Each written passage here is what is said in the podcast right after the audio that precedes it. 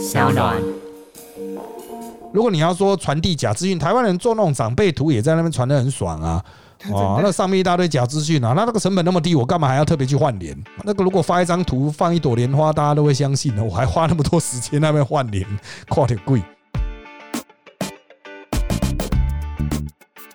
大家好，欢迎收听今天的人渣文本特辑开讲，我是周伟航。今天一样是由我和 Josefina。Hello，大家好。一起来哈，跟大家讨论一下这一周发生的国内外大事啊。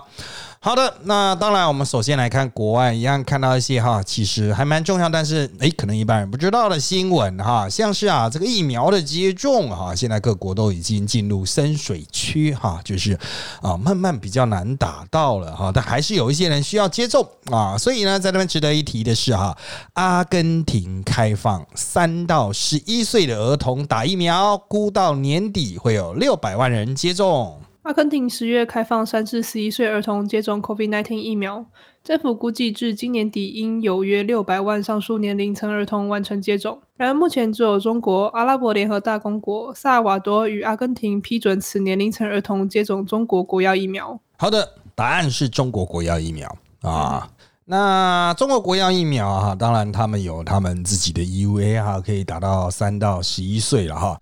那我们现在哈，因为台湾是不能够使用中国疫苗的，因为我们的法规上哈不允许。那我们能够接受的呢，就是哈这个 BNT 哈，它是已经在做向下的实验了，那现在在做六到十二岁的哈。不过原则上来讲哈，小朋友这个得到病之后哈，转变成重症甚至死亡的比例相对是非常的低的哈，所以。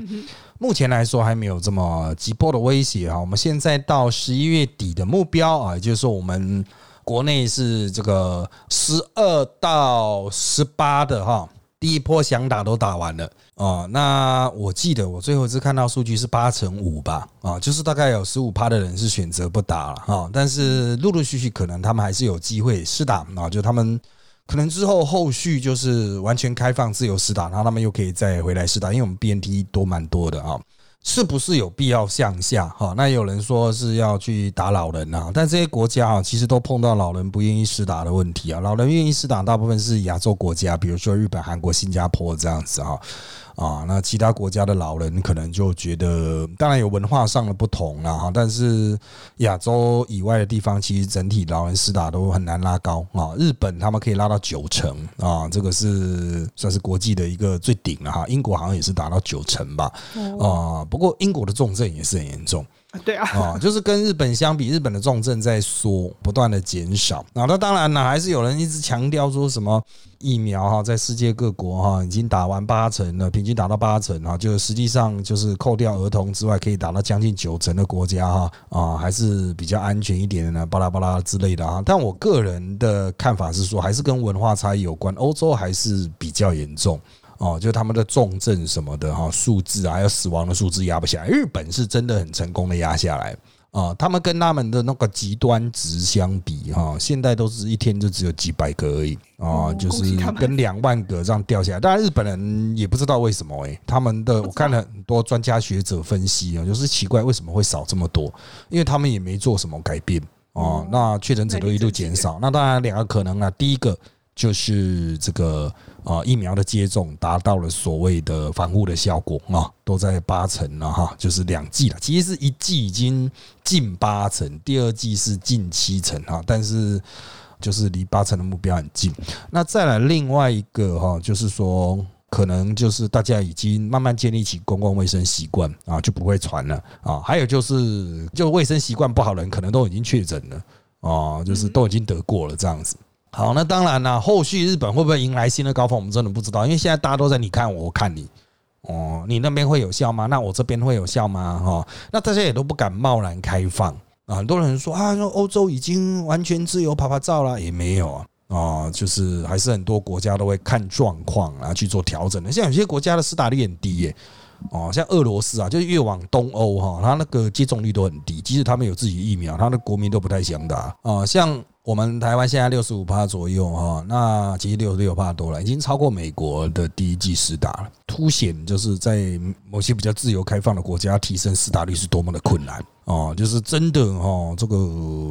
这个，我们台湾现在还有很多人想打，都还没打到第一季啊，就他是有四打医院的，美国是大家都已经没有四打医院了，不管给你怎么抽奖都没有四打医院了，他们大概从五十五趴就是这样，然后好不容易提升到六十五趴，第一季哦。哦，就算他们有交生打一剂就好了，还是没什么意愿这样。哦，所以嗯，真的哈，他们这些国家后面还会有一些考验呢哈。那那些国家不解决他们的问题哈，那问题会回流呢。比如说美国是只有六成五嘛，啊，那就算他们全部人都打两剂，那就是两剂就是六成五啊。啊，可是台湾差不多哈，如果我们再算的话，年底前应该没有问题，两季都可以到六成五啊，那一季可能会到七成多，就看那个啦，要不要推奖励方案了？比如说，哎呀，你如果赶快来打的话，可以抽奖啊，这样子哈，也许可以再往上拉高哈。但是我们就算已经做到不只是本土清零哈，然后我们也可以很 OK 的，就是大家都已经。有抗体了，可是美国那边还是会一直回传过来哦，因为他那边还是会有确诊啊，所以到底该怎么办呢？不知道啊，不知道。那我们现在就是这个各国都是你看我，我看你了啊。很多人说没有，马上就要恢复正常啦哈，马上就要疫苗护照啦哦，这个很困难哦，很困难，因为各国都不知道接下来会发生什么事情啊。那就看那些率先开放，那个率先开放完全解除限制的哈，新加坡已经放弃了。放弃，对他放弃，他要开始限制那种社交活动，但是丹麦还在坚持，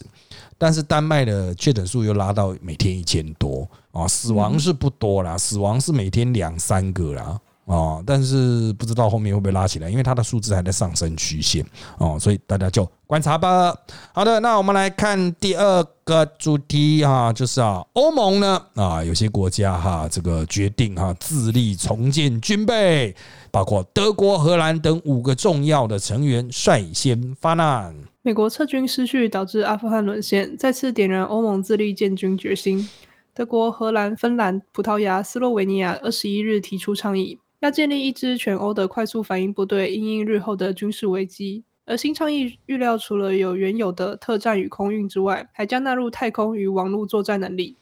好的，那那美国这个在全世界都有其重要性哈。各位所经常认知的欧洲强国，比如说德国，陆军很强大啊，这个啊，在冷战时代也是抵御东欧的第一线啊，那个时候的西德哈啊，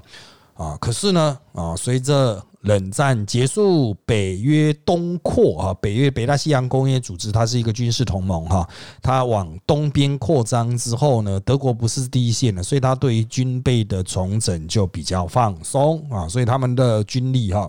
以男生比较听得懂的话，叫妥善率极低了啊。那一般人都听得懂，就是两台车大概只有一台是好的了。哦，所以怎么办呢？啊，当然要重建军备啦，重新搞定啊，不能再烂下去了啊！那个不能靠美国，因为他们都是靠美国啊，这些废物啊，这个都是靠美国在那边防守啊，所以那个时候川普就叫他们，哎，你要不要自己出钱啊？啊，自己不出钱这样子啊。好，那德国、荷兰啊，这个算是口袋比较有钱的国家。芬兰呢啊，在跟俄国接壤嘛，它一直都有这个独立作战的传统。那葡萄牙啊，虽然是海洋国家，但是海军一直都蛮烂的。斯洛维尼亚啊，它是在克罗埃西亚上面，感觉起来是比较和平的地区了哈，但是还是蛮接近一些可能引爆战争的地方啊。那他们想要去建构一支哈，这个啊，属于欧盟啊的自己的部队，就跳出北大。西洋工业组织之外，去建立一个欧盟的部队，然后这个部队是快速反应的，嗯，哪边出事就可以快速投入兵力哈，把人运过去，把人运出来。所以他一开始讲的是特战啊，特战就是可以这个快速切入战场的哈，然后就是空运嘛啊，就像那个美国的空运，就是阿富汗撤军的时候，美国空运就展现了非常强大的力量，那甚至还要其他盟国哈都还要靠美国的空运。还有呢，就是这个新增的太空和网络作战，这是新新形态的战斗了哈。好，那当然欧盟重建军备哈，我们也不是什么乐观其成，就是总是必要的嘛哈。如果你感受到战争的危机的话哈，那拥有一些快速反应的部队啊，总是可以比较有操作的弹性，你就不会永远都在看美国人的面子了。当然这一点凸显了哈，就是全世界现在各国在看这个国际局势冲突下哈，大家都觉得好像会不会随只有爆发新的战争啊。那当然，就台湾作为这个冲突的第一线，我们已经作为冲突第一线七十几年了啊，所以我们已经习惯了啊，就是啊，这是我们的 daily life 啊，就是可能会有战争的接近啊，大家是具备有这种啊投入作战能力，特别是退伍军人啊，我们的社会体制哈也是有因应战争的这种。调整，可是欧洲国家真的和平太久了，所以他们是没有这个能力的哦。就是他们不是也不到全民皆兵了哈，就是他们的后备部队也不够大等等哈，所以哦，建立一些快速反应部队，可以应应这种像俄罗斯这种有强大的陆海空军啊。如果要发动战争的话，应该是俄罗斯吧，应该不会是其他国家，因为也没有其他国家有这个精良啊。那目前看来哈，欧洲现在是一时之间没有什么特殊的爆点。啊，应该不太可能再爆发战争啊！你说乌克兰嘛，在双方各方节制的状况下，应该不至于扩张哈。就像很多人说，呃，俄罗斯还是可能介入乌克兰，有可能介入，但是呢，因为已经太逼近波兰了，所以。这些东欧国家、中欧国家哈，还是会去主动的哈，去介入那边的政治了哈。也就是说，在爆发实际内战之前，就把它挡回去。那俄罗斯也会考量他们的自己的经济能力有没有办法发动战争。虽然大家一直都还是认为俄罗斯很强大，它的军力的确也不容小觑了，有核弹嘛。可是哈。它的经济体，即使它是产天然气的、产资源，俄罗斯是靠那个一级产业的哈，就不断输出天然气的啊。可它的经济规模只有跟南韩是差不多大的哦，所以真的你要打战哦，是很吃力了哦。我只能说，真的要打起来，你就像南韩从事发动战争一样啊。南韩光一个扛一个北韩就扛得很辛苦了哦，所以真的是不太容易啊。他们那边是不太容易发生战争哦，所以基地规模真的是蛮重要的一件事情。哦，像台湾的经济规模哈，就大概排名在二十几左右了，上上下下的啦哈。但是我们就是还是会有一个地位在那边，我们能够投入军费的。我们上一周不就做做这个吗？我们就是工业成长了二十几趴、三十几趴，我们就有大量的预算可以去买飞弹啊，买什么哈？对那些弱小国家来讲，简直是不可思议。但台湾的工业力真的很很强大，好，就像这个礼拜，他们是我们在跟那些。业界人士闲聊的时候，他们讲说：“哇靠，台积电已经超级缺人，缺到连私立大学的都在找了，哦，就是人不够了。就是国立的所有的那种电机所啊、职工所的，呃，不是职工啊，就是类似的那种机电产业的哈，国立的都已经不够了，哦，不够台积电，哦，他就已经说算了，私立哈，原本他们是不会考虑，现在他们也都考虑了啊，就是人不够啊，人不够，所以真的我们还在急速扩张期。”哦，急速扩张期。那其他国家其实因为台积电它占百分之五十左右啊，啊，产能然后占百分之五十左右，所以啊，我们有自己独有的优势了哈。那其他国家也要思考自己拥有的优势什么。俄罗斯真的优势是天然气，它就用天然气去掐住德国的咽喉就好了。哦，那相对来说哈，其他国家也知道说，好，那如果你只要用天然气的话，那可能就不会走军备，那大家都不去扩张自己的军事武力，这其实都是一码归一码。可是哈，随着中国持续的强大。啊，那这个我是觉得俄罗斯可能还是必须要把他的视角放在远东啊，因为他过去在远东都是演一演而已啊，就是假设会跟日本有冲突啊，哈，但是会不会跟中国有冲突呢？其实两国还是会有一些利益矛盾的啦，啊，那就看他们什么时候会达到临界点。好的，再看下一趴，下一趴是哈，台湾人有注意到，但是可能没有追到后续的状况，就是捷克总统病重哈，目前国内发生了政争啊，他的职权可能被迫移交国会议长和总理的手上。捷克总统齐曼十日被紧急送往医院救治，当地媒体报道，齐曼罹患了严重的肝病，但他的领导团队对他的病情三缄其口。然而，捷克国会参议员议长维特奇十八日表示。齐曼总统因健康问题无法履行职务，是时候考虑将总统职务移交给国会议长和总理。好的，捷克的这个状况是这样的，而是齐曼是亲中派的啊，他是亲中派的总统，在新一任的总统大选里面啊，亲中派可能不会赢，但是他早在选举之前呢，行退了败啊啊，他的下台已经是时间的问题啊，但是要不要提前下台呢？好，那当然总统有总统权啊，在这种这个捷克的状况就是一样，跟台湾很接近，就是国防外交了哈，所以。啊，他会比较有影响。那想要去分他的权的呢？啊，当然这边有提到了参议院议长维特奇啊，他之前有来台湾访问嘛，所以这个是强烈的亲台派了啊。那当然他们的这个国内的政争就不单纯是这个什么台亲台亲中的问题，他们有他们国内政治光谱的问题了哈。如果齐曼总统哈因各种因素下来，搞不好也会死掉啊啊那。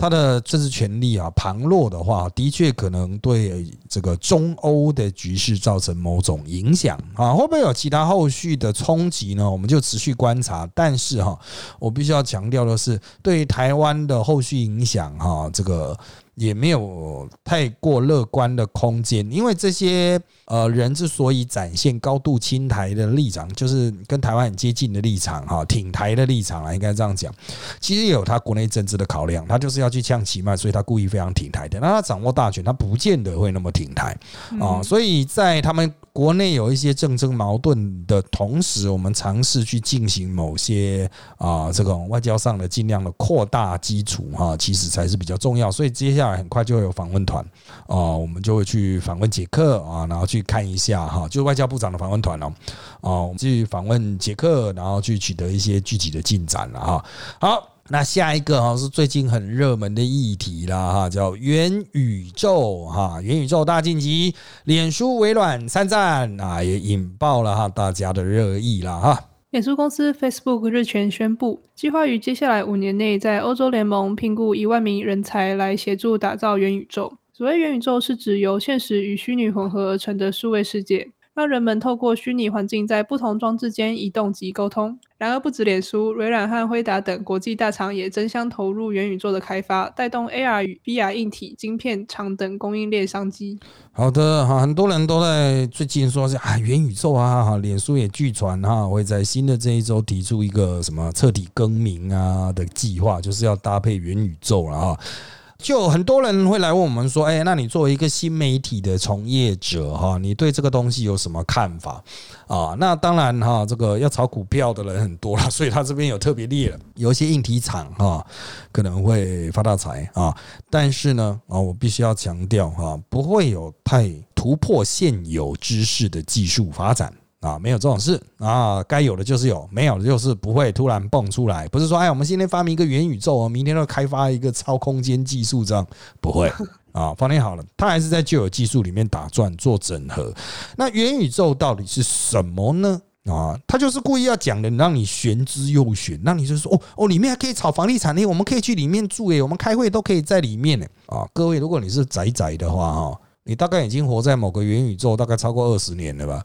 啊，什么意思呢？它其实就像连线游戏一样，你就进入那个游戏里面嘛。你不是会有自己的工会吗？你有自己的社群啊？你在里面只是主要都在从事游戏而已嘛。那随着这种游戏里面的界面发展的越来越完整啊，那你可能在里面，以前很久以前呢十几年前就有人什么在游戏里面办庆生会啊，啊，办什么活动呢啊，办歌手演唱会啊，其实。这个现在他们讲的元宇宙概念是差不多的，只是他们加上更多的噱头，比如说你可以使用 VR 啊，就是戴上那个 VR 眼镜，哎，你就可以哇，好像看到你左邻右舍，真的大家都是有一个那个创造出来的建出来的三 D 的模组啊，然后大家可以一起在现场参与演唱会啊，好像是真实参与演唱会，或者是 AR。啊，扩充实境啊，就是你可以把那个人啊，就是一些影像带到你现在所处的真实空间里面。那你会说，哎，靠，这个不是都很久以前的技术吗？对，很久以前的技术，而且它现到现在为止，它的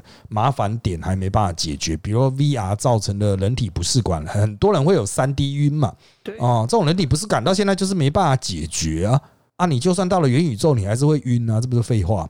啊，对啊，这个就是它其实有技术关键的问题没办法解决，但是它如果建得很完善、很完整，比如说你可以进到一个虚拟的空间，在这个空间里面啊，有各式各样东西，你甚至有一个我举更直接的 GTA 啊啊，侠盗猎车手系列的那种，你就进到了里面，你有自己的家，你有自己的跑车。你会有驾车的体验啊，只是从小到雷车手那一种改成真的是 VR 体验的，或者是你在你自己的家里面啊，你可以在看电视、在看 Netflix 这样子的感觉。那你会觉得靠腰，那我就用现实的真实的电视看 Netflix 好，干嘛要特别进到一个地方里面再用里面的电视去看 Netflix 呢？对啊，为什么呢？它的标榜就说哦哦，你就可以在那个空间里面邀请你在全世界各地啊，比如你有朋友在美国留学啊，哈，他就可以一起进来那个世界啊，啊，就可以坐在你旁边啊，你转头就可以跟他聊天呐，哈，这样啊，他卖的是这个啦。哦，可是你会觉得说，哦，是哦，就会很感动吗？好像没有很感动。好，但是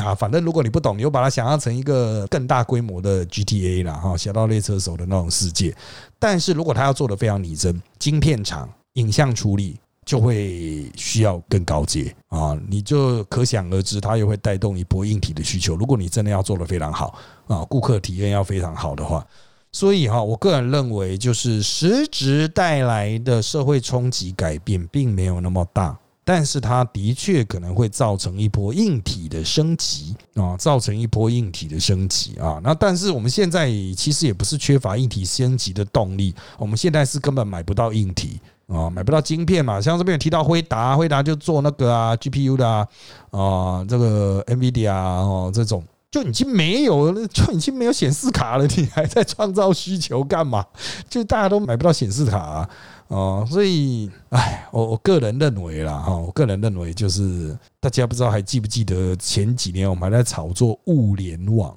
啊？那郭董一直想做嘛，哎，我用手机操纵啊，回家开灯啊，啊，帮我喂狗啊，甚至家里回去咖啡泡好了，搞了半天，就算真的连起来，有谁会在那边？操作啊，一样一样操作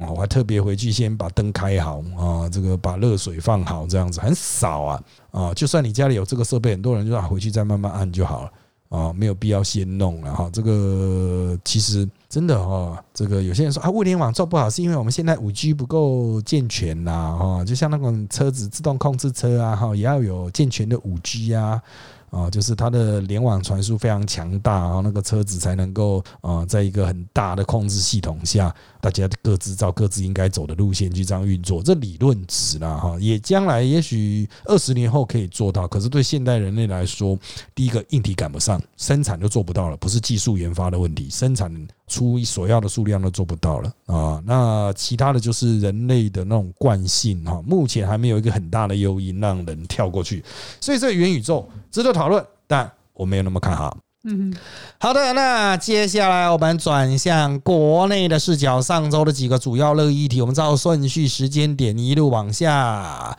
第一个，曾经做国民党的县民黄国书宣布退出民进党。民主进步党立委黄国书遭媒体报道，学生时期曾是国民党县民。黄国书十七日在脸书贴文，为当时的行为向所有朋友道歉。并说将退出民进党及党团运作，不再寻求连任。好的，那关于这个县民廖不要的案子哦，很多人关切了，到底还有多少人在民进党里面？就我所知，不多，也是有。哦，那民进党很多人都彼此互相指责对方是什么廖贝亚是宪民啊，这个要有证据的，一分证据说一分话嘛啊。那我们在过去的时代里，我们朋友有没有是廖贝亚的？也是有啊，就是负责监视我们的啊。那其实我们是知道的，只是我们不说破了啊。那会不会要求他道歉？也没什么好道歉的，反正我都已经知道你是，我现在看你笑话这样子哈。但是有些人可能是造成人家啊妻离子散、家破人。亡就会有一些道德和法律上的责任啊，毕竟他们是在威权时代，风险很高。我们所在的已经是民主化的时代了哈，算是威权的遗绪啊。一九九零年代其实已经没有那么肃杀了啊，那是一九八零年代哈，或是一九七零年代哈，那当然就是整个背景是不一样的，所以不能一概而论啊。那。这个就牵涉到民进党促转会的这个动作与力度。我个人认为，其实促转会是蛮失败的哈，到现在里面耗费了非常多的资源与精力，却没有什么推进。就是这个县民的部分啊。那有些人说了，那当初这些人哈，这个也是为了国家付出啊，不应该把它揭发了哈啊。但是实际上哈，如果你真的是觉得自己没有错，那你可以自己出来举手承认就是我啊。那你会觉得说现在不能承认，是不是你自己觉得也有错哦？所以这是一个逻辑的问题。如果你觉得自己没错，那你就举手承认了。当年就是我负责监视这个，我感到非常的荣耀啊。那大家也许还比较能够接受啊啊。可是你又不承认啊，又说啊那个是当年是我是为了国家，你现在不能追究，我觉得这逻辑也说不通啊。那如果是我做的话，我可能会去勒设一个这个自首起或自白起的，就算，你曾经是县民的啊，你可以自白自首这样子，那我们就帮你低调进行和解啊，这个还比较可行哦。那如果过了这个期限，那我就公开啊，我就逐步公开，依照时间序嘛哈。他们现在是三十年，超过三十年就要公开哦，超过三十年，那你从三十年现在往前回推，也到一九九一了。哦，所以这个我是觉得就就就三十年前的就逐步公开，然后就不要再拖了哈。那个过去的哈，因为像美丽岛那个都是在三十几年前了哈，这个就这个逐步公开吧。到底谁是县民，谁是以什么身份来提供资讯？因为很多县民，县民其实卧底啦，有些大家都知道，你就情资人员，那就没什么好讲了哦。重点是卧底，大家会有觉得比较强大的背叛感嘛啊啊，所以这个问题。当然，我现在不是做官的哈，我就只是提提建议了。但我认为哈，及早了结对大家都好啊。你不处理这个问题啊，这大家就在那边一堆人在写小说啊，每个都讲的活灵活现了啊。不管是被监控人或是监控人的人，大家都讲了一些莫名其妙的故事啊。其实不是非常的好啊。好的，那我们再往下看到下一个注贴啊，就是这个哈。日前又发生那个精神障碍的这个状况而攻击人、挖人双眼的这样子哈。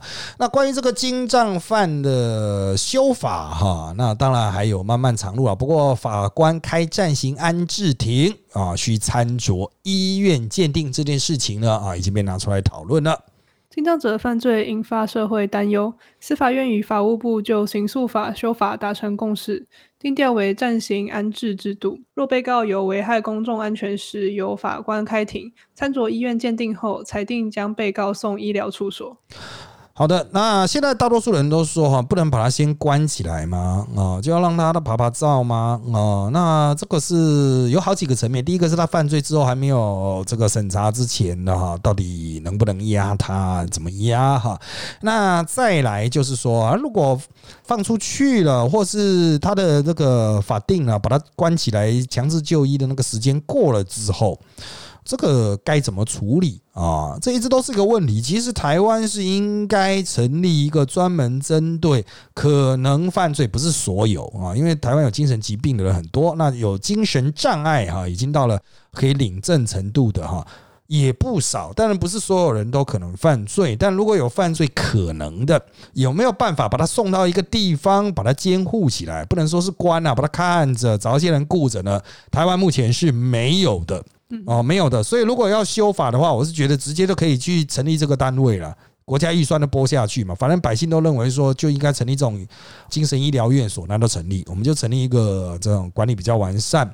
啊，设备比较齐全、人员比较专业的医疗。监护处所哦，医疗监护处所，但是在这种东西经过法律实务的研究啊，还有实际上的执行设置完成之前，这个目前还需要一些快速的处理方案啊，所以。在考虑现有法律的弹性空间呢，那司法院啊，这个司法机关、法务部啊是行政机关呢，哈，那他们针对刑事诉讼法哈，就是在这个抓到之后到判决之前的这个过程哈，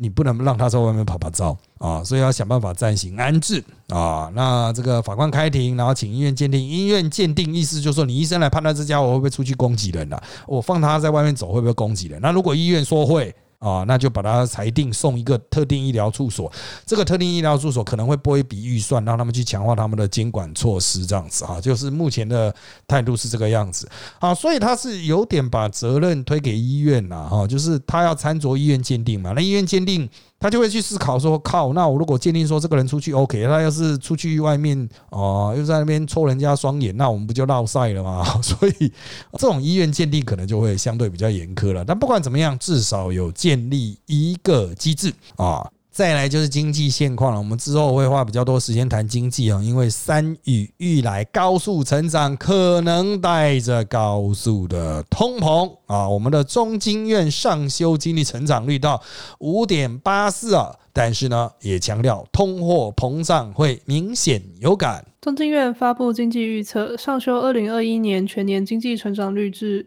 五点八四帕，成长模式。外热内升温，而消费者物价指数 CPI 年增率达一点八四帕，通货膨胀明显有感。二零二二年经济成长率预测值为三点五帕，国内劳动市场回温，主计处公布九月失业率为三点九六帕，月减零点二八个百分点，连三个月下滑。虽然是二零一七年同期以来较高水准，不过随疫情好转，失业率已经达五个月新低。好的啊，这个好几个数据啦，基本上啊，就对应我们之前的啊每一期的节目里面所谈的，我们经济成长是比较热的啊，特别是工业，工业一直在喷。那消费虽然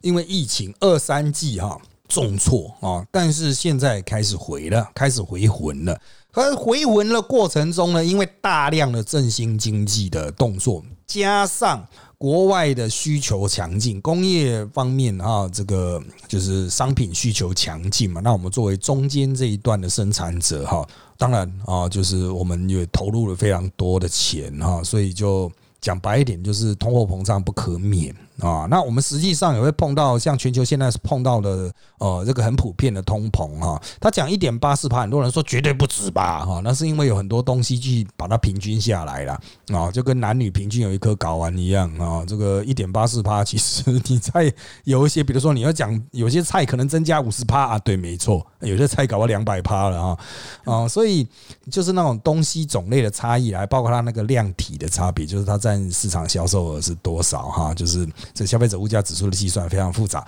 啊，那原则上哈，就是严重的通膨啊，不只是明显勇敢，严重的通膨即将来临，它会吃掉经济成长。也就是说，大家的薪水也许会上升啊，有些行业的薪水会上升更多，但是呢，薪水上涨的同时，物价也在上涨。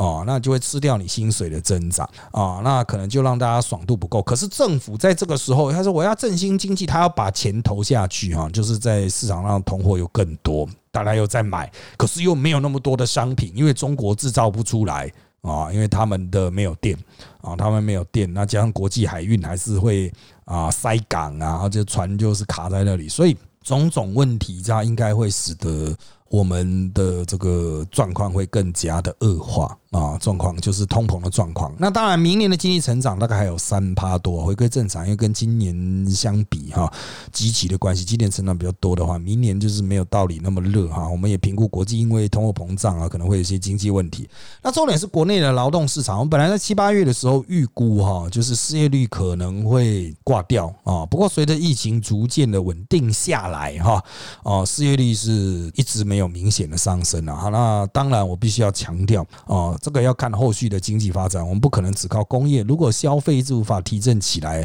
这些券丢下去也没有用的话，可能明年初失业率还是会有一些反馈了，好的。礼棒，然后又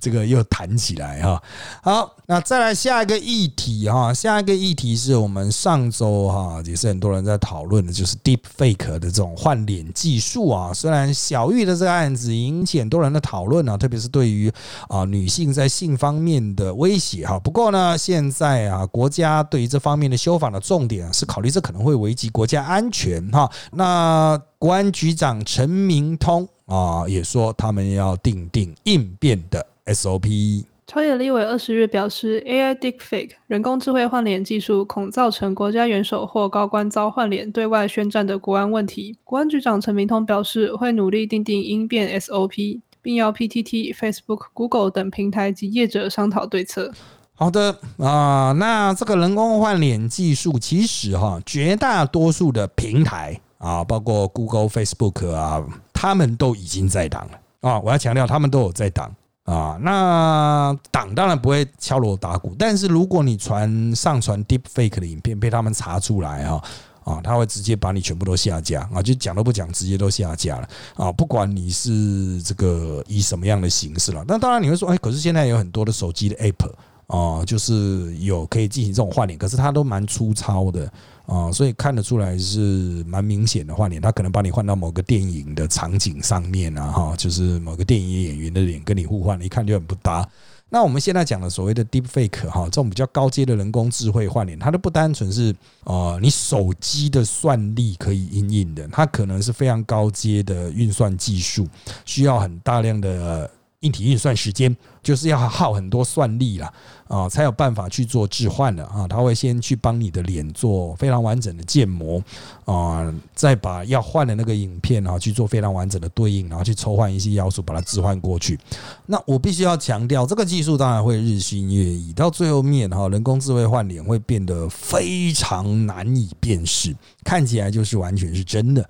我先讲国安局的担忧啦，这个担忧大概三年前这个技术出来就有人在讲，就是说，哎，会不会是什么把总统换脸啊？哈，啊，换到一个这个他们演的角色，然后去讲出啊一些可能会影响国家安全的话，这样子。但是哈，我必须要讲啊，就是每次人家在讲这个议题，都在振振有词的说什么啊，这个影响很大。我必须要讲啊，其实像我们做新媒体，我们都知道它的重点有二，第一个就是你要做到很像。让人家相信没那么容易哦，要做到很像。你大家可以意思意思一下，都换一下说，啊，你看，你看韩国瑜会不会换脸呐？蔡英文会不会换脸呐？但大家都知道，很快就可以辨识那是假的。那是因为我们人类的辨识脸的能力非常的强大。我们的现代 AI 所创造出来的呃假人，大家都看起来会有点那种恐怖谷的那种感觉啊，就是。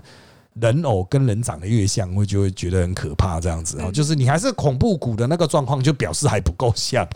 所以就是你看到会觉得嗯不对劲这样子啊。那你会说这个硬体可以去做到啊？AI 永远是跟的硬体啊，你 AI 并不是那种运算本身的问题，AI 是自己会长的，所以它是跟着硬体的那种强度。那能不能发展出那么强的硬体啊，去运算出那段影片？理论上是可行，但是这样做真的值得吗？啊，就是他会去计算它的效果。为什么？你生产出来，你还要推送呢？你不是说制造一个什么蔡英文说好中华民国灭亡这样的影片，你就推送出去？很多人第一次看到想靠，这一定是他妈胡乱的哦，假的吧？啊，反串吧？蔡英文演搞笑剧有这样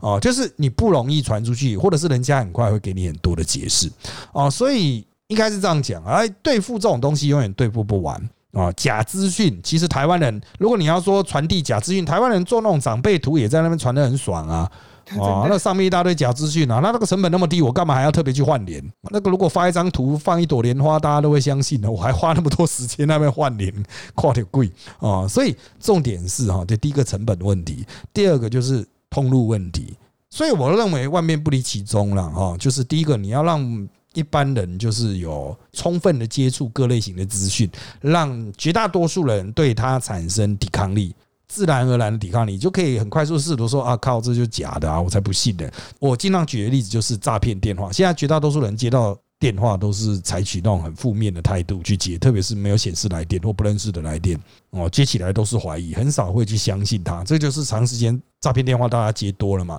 你就产生辨识能力。好，所以对于这些网络假资讯也是类似的道理。那另外一个就是，当所有人都建构这种概念之后，哎，你可能就不怕啊，这个资讯会传递出去了，因为大家都不会再传嘛。我看到我笑一笑，他都停在我这一边了啊，就不会有人再把它转传出去。哦，所以没有转传这样子的动力哈，这个基本上影响就不大。媒体不断在演进，以前大概一九六零年代、七零年代、八零年代，各国发动政变，一定先去攻打广播电台、攻打电视台。他占领电视台之后，就可以播送节目嘛，因为大家都会相信那个节目所播送出来的东西，那很快就可以达到它的政治效果。可是你现在占领电视台没有屁用啊，因为没人看电视啊。哦，大家都在网络上嘛，都在看 YouTube 嘛，哈，所以你会说啊，那我赶快占领 YouTube 好了。可是占领 YouTube 重点是人家想去点啊，那么多 YouTube 可以看，为什么要去点你的？啊，所以这种建立链接、建立通路就非常的重要。我们现在讲通路为王，然后的不管是资讯的管道啦，或是商品销售的通路等等，哦，所以。小心一点的确很重要，告诉民众有这件事情也很重要，但是过度夸大，好像这个东西真的是会造成什么国家灭亡啊？我认为言过其实了啊，言过其实，真的没那么重要的。好的，那我们再来看到上周最重大的议题，就是这个台中二选区的三 Q 立委的这个罢免案，最终结果是通过。台湾激进立委陈柏惟罢免案通过，同意罢免票数超过七万三千七百四十四票门槛。陈柏惟晚间表示，投下不同意票有七万多票。有这么多人勇敢站出来，我不觉得是输，下一站再赢回来。好的，那关于这个罢免投票哈，在投票之前哈，其实多数的人不管蓝绿都觉得应该过不了啊。我问了很多蓝营的，很多都觉得过不了啊，因为民调是在过与不过之间啊。那绿营是比较有自信。他们认为有七成的机会不够啊，但最后就是三成机会，超出了大概一两趴了哈，二十六、二七趴这样子啊。那当然，怎么去解释这个投票呢？很多人有各式各样的解释了哈。我个人认为，就是真正的理由必须长时间的研究。比如韩国瑜为什么二零一八能够当选哦，那绝对不是投票第二天就会知道了。所以你们很多人投票第二天，当然可以提出很多的假说了哦。他是因为怎么样得罪了什么老人，所以怎么样怎么样。都有点过度简单化，你只有量化证据支持嘛？哪个地方的老人投出来多少票呢？啊，大家都是读过书的人嘛，啊，你不要在台北通灵啊，你应该先下地下去地方看看，哎，到底是因为动员造成的结果不同这样子哈？啊，那么现在最终的票数大概比民进党当初预估的哈，同意票多出九千票啊，但民进党也蛮厉害，他把不同意票吹得非常的高。哦，大概也是七万三千多票，七万三千四百多票，离那个罢免同意罢免门槛很接近了哈。我们之前的预估也是不会这么多哦，所以双方都吹出一截票。民进党有他厉害的地方，当然严家也有厉害的地方啦。有些人说国民党厉害啊，这言过其实了哈。国民党其实没帮助什么，主要还是靠严家哦。那那再加上一些其他的这种自主投票，我们必须直截了当的讲哈，不只是光凭动员，因为在七万七千票的同意票，国民党他在那边二零二零的政党票只有七万三千多吧，我没记错的话，七万三千或七万四啊，所以光凭国民党全部投出来也不够，一定有其他党的也投了啊，所以重点是谁投了啊？这个要花时间去做研究了啊。那有些现在的分析直接就可以不用看了，不用听了，像有些学者不不是学者，我也不知道是谁。哦，然后直接讲说什么啊？这代表这个罢免对小党不友善。拜托，陈柏惟哪里是小党？他明明就是执政联盟的人呢！啊，党是很小啦，可是你看他身边的一大堆，全部都民进党了。民进党那边帮他拼死拼活在选啊，在冲刺啊啊，不然怎么可能会冲出那么多的票啊？拜托啊！所以当你提到啊，这个罢免制度不利小党啊，本质就是一个随便乱讲。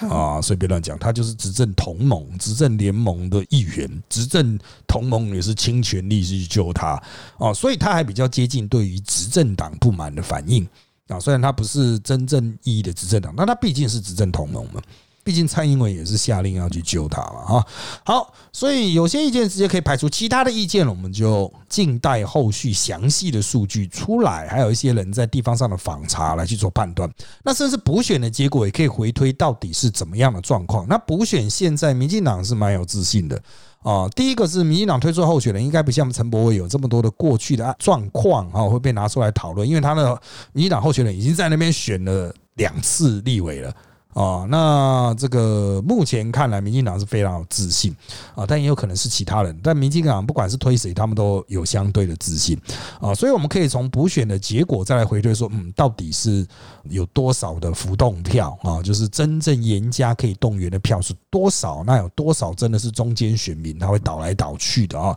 好。那这个投票对于啊台湾政治后续的意义哈，我在上周三的扎报有比较完整的讨论啊，有定的可以去看。那回归我们现状哈，我个人不认为这个投票能够彻底改变台湾的什么政坛的发展轴线啊，没有办法啊，国民党没办法止血，也就是他们还是在一个向下曲线，因为这一场并不是因为国民党赢的，是靠严家赢的啊，国民党没办法证明说哦，我自己可以。踩刹车，我可以去逆转一个非常不利的战局。国民党原则上还是柿子挑软的吃，接下来就是公投，国民党号称四个公投全部要过哈，这是一个蛮困难的考验哦。因为就现在的民调来说哈，大多数的公投其实都是这个在五成啊，四项有三个是在五成以下啊，那只有一个我记得是早教是在五成以上，因为有比较多民团支持哦。那如果民进党的人能够成功的说服自己的支持者转变意向，要注意哦。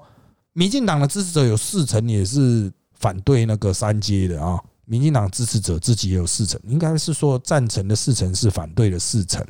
哦，所以真的是哦，先搞定自己人吧，你去对外要求意义不大。不过民进党已经决议要硬拼了，国民党能不能硬拼呢？啊，其实国民党有一个不敢拼，就是合适哦。合适虽然有黄世雄他们在推哈，其实国民党对这个议题他们是很小心的，因为。接下来的总统候选人朱立伦、他侯友他的根据地都是新北。可是如果合适商转的话，他们的新北票就喷了，台北的票也喷了，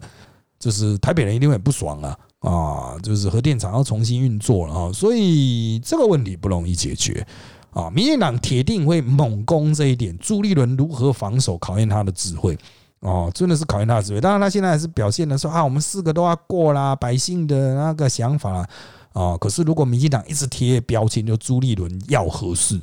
哦，朱立伦要什么啊？那朱立伦当然可以诉求，我们现在的电不够啊！哈，可是今年除了五月啊，就是那个疫情之前的那一次轮流限电之外，就没有了啊。那个时候还是因为缺水啊，所以百姓的记忆力会淡掉哦。你跟上一次轮流限电已经是五月嘛，到冬天我们台湾用电没那么高，又不像中国。如果台湾一直没有限电，而中国还是继续一直停电的话，停电、限电、停工的话啊，这个到了十二月，真的合适是不容易过的哦。那朱立伦怎么去取舍？他是不是要单压哈，比较容易过来租哦，或者是这个早交啊？真的有的看的啊。当然，依我对朱立伦的了解啊，哎，他也许会和稀泥到最后一刻吧啊。那如果被民进党成功防守下几个，朱立伦拿不下所有的公投的话。啊，那接下来啊，这个局势发展啊，就会变得非常的有趣喽。